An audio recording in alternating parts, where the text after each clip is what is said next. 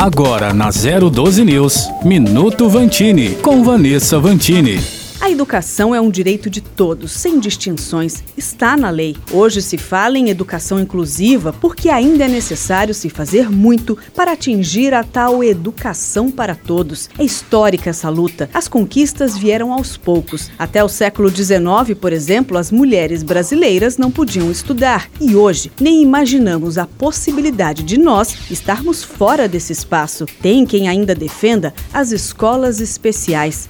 Elas foram importantes, mas agora a batalha é outra. A Convenção sobre os Direitos das Pessoas com Deficiência da ONU, que virou lei no Brasil, o Estatuto da Criança e Adolescente, o Plano Nacional de Educação, a Lei Brasileira de Inclusão da Pessoa com Deficiência de 2015 defendem que escola não escolhe, ela recebe todos e com o mesmo objetivo: permanência do aluno, participação e aprendizagem. A escola é um campo de desenvolvimento de pessoas e é preciso oferecer mais do que aprender a ler, escrever e falar. Vale ressaltar também que escola não é local somente de convívio social para as pessoas com deficiência. Elas podem e devem aprender muito por lá.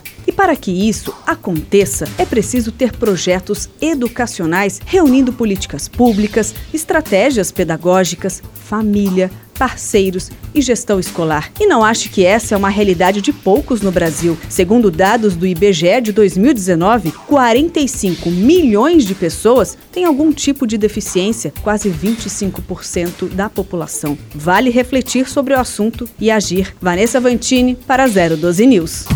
Minuto Vantini, com Vanessa Vantini.